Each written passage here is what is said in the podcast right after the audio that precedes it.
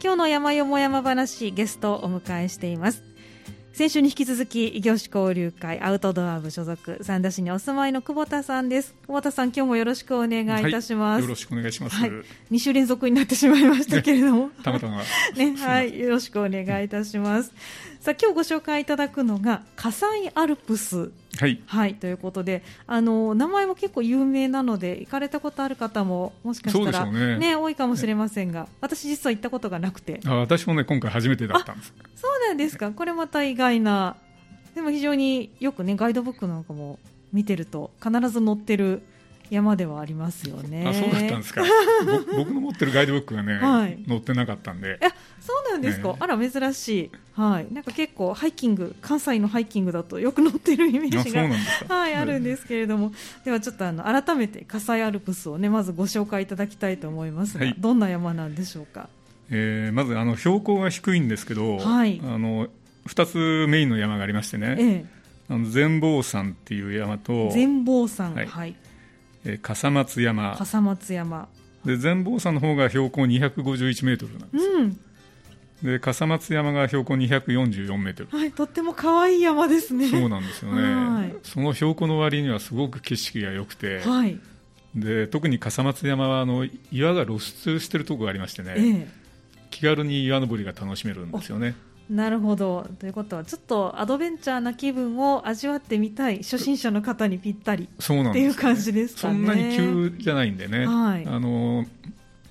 手を使わなくても、うん、あの僕なんかよく前足を使わないでっていう冗談でよく言ってるんですけど。前足を使わないで。あの、はい、で鎖場あるんですけどね、ええ、鎖持たなくても十分登れるんで、はい、本当にいいとこですね、はい、歩きやすい山ということで、ね、低山ですけれどもこのアルプスという名前がついていますからやはりそういった雰囲気があるということ。そうですねやっぱり岩場があの出てる場面がね出てるところが何箇所かあるっていうところで、はい、アルプスってついてるんですけどね。ねあのこの辺りって割と小野アルプスであったりとかそうですね、ね、ありますけれどもいずれも低山ですよね。なぜかそうですよね。ね六個のあの西の方のねスノアルプスも、はいそれからあの播磨アルプスっていうのが高見倉とか、えーえー、兵庫県のあの南の方に意外にアルプスが何か所かあ,、ね、ありますね、はい、でもいずれも岩場で低山でということで面白い山が多いですけれども、はい、今回は葛西アルプスということなんですね。あの葛西ということですから、まあ、葛西市にあるということですかね、葛西市内にあるんですけども、はい、葛西市内で一番高い山が確か450とか500メートルないんですけどね、はい、だからそんなに高い山がない中で、その高い山よりもですね、うん、この標高の低い火災アルプスの方が有名みたいですね。あそうなんですね。これ岩場があるっていうことはもともとなんかこう修験道だったりするんですか、ね、ここもね、はい、やはり修験道の山なんですね。あそうなんですね。久保田さん割となんか修験道の山にたくさん行ってらっしゃるたまたまで最近行く山ほとんどそうなんですよね。修験道を選んでいってるわけではなく決してそうじゃないんですけどね、はい、行ったら修験道だったっていう。そう。なんですね、まあ、岩場が多いから修験道ということですけれどもあの危険なところはそんなにえ、あのー、まあ、雨の日はもしかしたらちょっと滑りやすくなるかもしれないんですけども行った日は天気が良くて、はい、グリップがよく効いてですね、はい、登りやすい道ですね。そうですか。あの私は小野アルプスと先ほどおっしゃってた高見倉と行ったことあるんですけど、いずれも本当にグリップ効きやすいですよね。ねえー、これとっても意外な感じはするんですが、まあ、もちろん雨の後はね危ないと思いますので、ちょっと梅雨時期は。気をつけていただきたいとは思いますけれども、ね、さああの葛西市にあるということですけれども場所としてはアクセスとしてはどんなはい、えー、葛西市内では割と南の方にありましてですね、はい、えー、北条鉄道という電車が、はい、ローカル電車が走ってるんですけどね、はい、あのとっても可愛い電車ですよね。はい、一両編成の、はい、で全部乗っても22分ぐらいの区間なんですよ。そんなに短いんですか？えー、あの青駅っていう駅からですね、はい、あの北条駅まで、はい。えー、だいたい全部あの終点まで乗っても22分というふうに書いてありましたね、うん、そうなんです。本当にローカルな電車ですよね。でその電車の線路で言えば、はい。えー、播磨下里駅っていうのがありまして。播磨下里駅、はい、はいその播磨下里駅が一番最寄りの駅ですね。これが最寄りの駅なんですね。これ三田からここまで行こうとなると、はい、これはあの電車でね、あの行けないことないんですよ。行けないことない、はい。えー、神戸電鉄でですね、はい、まず鈴蘭台駅まで行っていただいて、はい、それからあの違う線に乗り換えて、はい、青駅まで行って、でそこであの北条鉄道に乗り換えられるんですね。はい。で青駅からその下播磨下里駅まで行ってもですね、はい、3だから大体2時間弱。2時間弱、まあ、ちょっとしたやあの電車旅になりますけれども、うん、そうですね、はい、でもこの北条鉄道ぜひ私ホームページでしか見たことないんですけれども可愛いですし乗ってほしい電車えー、これあの駅舎が大正の初め頃にできた、はい。えー、駅の建物がまだ残ってて、はい、非常にあの周りにの景色もいいですしね、はい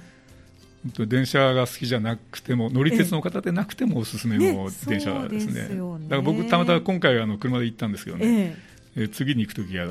電車で行きたいですね。ねそうですよね。あの20分ほどとおっしゃってましたけれども、駅には駅長さんがそれぞれじゃいていらっしゃる。えこれがね、はい、あの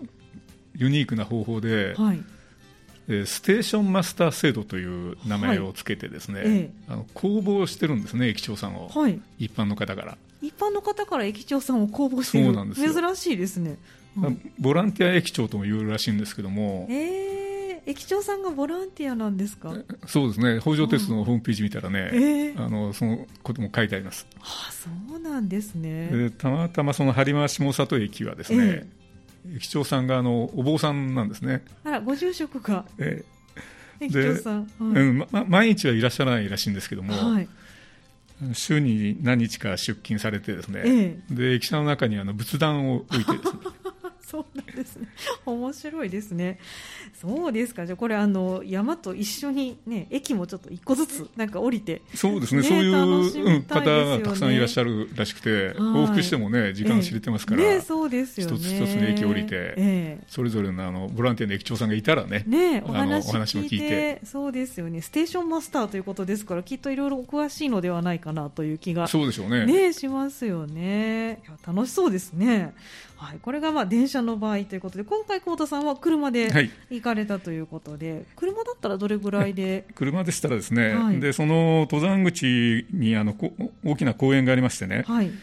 えー、フルボッケ自然公園という。フルボッケ？珍しい面白い名前ですね。はい。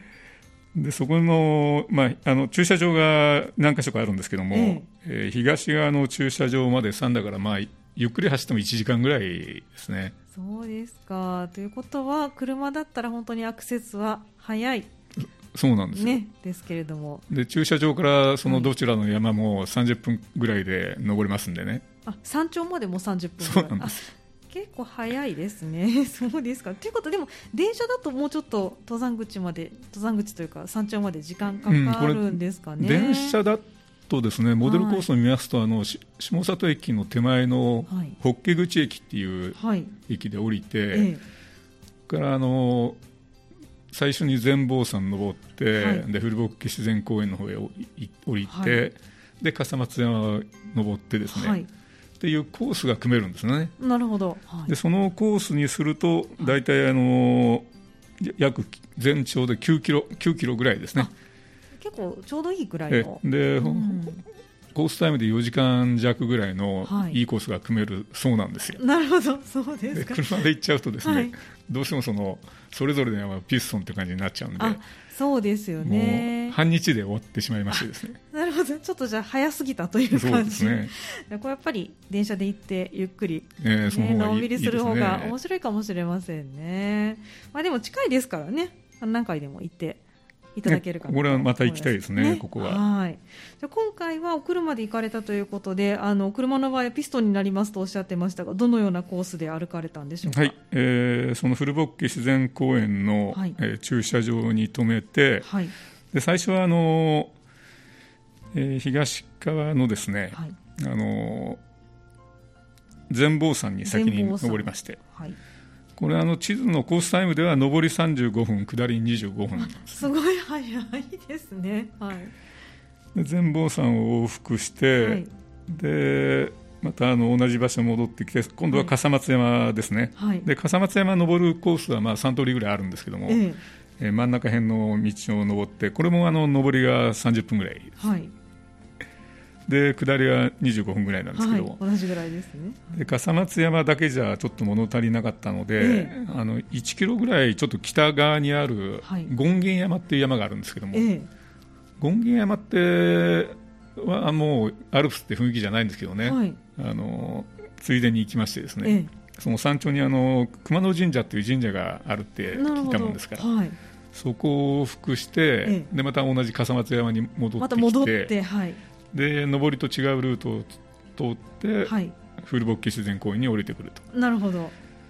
で私がだから歩いたコースでは約7キロ弱ですね、はい、で3時間ちょっとで、うん、で累計の上りで640メートル、はい、で累計の下りだったら641メートルって、まあ、ほぼ上り下り同じぐらいなんですそうですね、まあ、あの一旦上って降りてまた上って降りてということでまあ、これぐらいの標高差になるということなんですね。でも、まあ、3つ山渡っても3時間半で歩けてしまうということで。で標高が低いんで、はいええ、実は本当はあの真夏にはですね、はい、あの向いてないかもしれないですね、暑いから。ですよね、夏はね。実際、はい、私が行った時もあの梅雨の晴れまで非常に天気良かったんですけども、え、暑くてですね、ちょうど午前中だけで終わっていいぐらい。そうですね。ちょっと早い時間に行かれるんであれば夏でもそうです、ね、もしかしたら楽しめるかもしれませんね。わかりました。ではあの一曲お送りしまして後半見どころも合わせて伺っていきたいと思いますはい、はい、後半もよろしくお願いします、はい、よろしくお願いします